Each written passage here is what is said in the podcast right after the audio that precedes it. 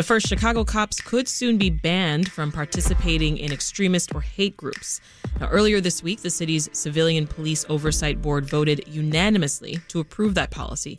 The ban will go into effect about two months from now unless Mayor Brandon Johnson rejects it.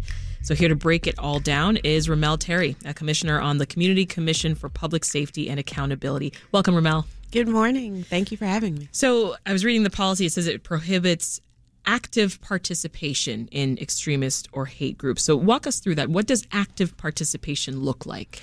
So, active participation, it also says membership, right? Or even association with individuals that are a part of criminal organizations or bias based organizations. And essentially, it means that you cannot be a part of any of their efforts. So, supporting any of their recruitment efforts, fundraising, donating as an individual, you know, even um, sharing uh, information on social media. Mm. Those are the various ways in which you can demonstrate that you're actively participating in such organizations. Right. And this vote, it comes after the Chicago Police Department investigated and, and really barely took action against members of the force who were revealed to have had connections to some of these extremist and anti government groups like the Oath Keepers and Proud Boys and the Three Percenters. So what was your reaction, Remel, to first of all hearing about those ties that we had officers in the ranks that were connected to these groups? I think it's uh, you know um, there's been recent media on that, but if we recall, this process started 10 months ago for us, right? And this was initiated by the department. So CPD, after a previous, um, I guess, media uh, outlet shared some information about maybe the Proud Boys or something or another um, CPD made updates to this policy that had not been amended since 1997. And so we were actually um, excited to have the opportunity to have this policy before us as a commission because mm-hmm. we knew how important it was. And I think we were um, just really trying to approach it to learn because by that time we had only been in our position since September right. of last year. Right. So it was a lot of learning um, for us to really be clear on how we got here. Yeah. Right. So I think that was the initial position that we had is like how did we get here because so many yeah. people were like oh this exists like how can we be here yeah. so to that end remel what is this policy intended to do so this policy intends to hold anyone accountable who may be involved in criminal organizations, which I think that's pretty clear. But when we talk about biased organizations, it's really to um, hold those accountable who are engaged in behavior of a discriminatory nature, right? Mm-hmm. Because we've heard um, from community, from officers, like everybody has a bias, and that is true. However, when that bias is something that is done via an act of violence or unlawful force to um, be in a discriminatory nature, that is when that is a problem. And so that is what that policy, this policy seeks to do, is to mm-hmm. address the actual behaviors where people are doing things in a discriminatory nature against the community or that could bring a bad light to the department. And the the policy it, it's updating a past policy that yes. that banned police officers from participating in, in a, a, list of criminal, criminal organizations. So just so we're clear, how is this one different? Because I know it's been over two decades since some of the wording's been updated. Right? Yes. Yeah. So the way that it's different is that the previous policy literally specifically had criminal organizations, and then it also specifically had a list that if there was this list of organizations that you were found to be associated with, then we could sort of hold you accountable. So it was very limiting in nature. And so this one is much more broader mm-hmm. to not focus on a list, but certain behaviors and actions of these organizations, right? Like detailing out what do we mean by a criminal organization? And then what do we mean by a biased organization that is doing activities that are unlawful and um, enforcing violence? Mm. And How so, do you feel about this change?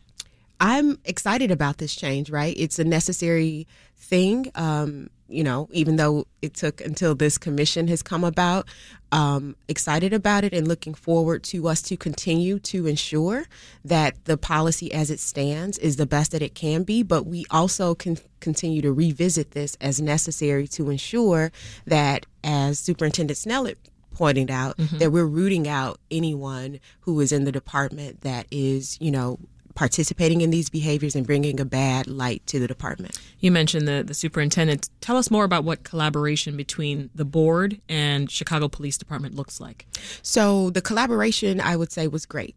Like like I said, CPD initiated this process, and as a commission, a newer commission, we approached it from a learning perspective first because we didn't want to come in with our own assumptions. And so once we received this policy, we took an opportunity to meet with the leaders within the department to find out one, why are we here? Two, what is what are the intended outcomes? And once we had clear understanding of that as a commission we went back did our own research and then provided recommendations to the department.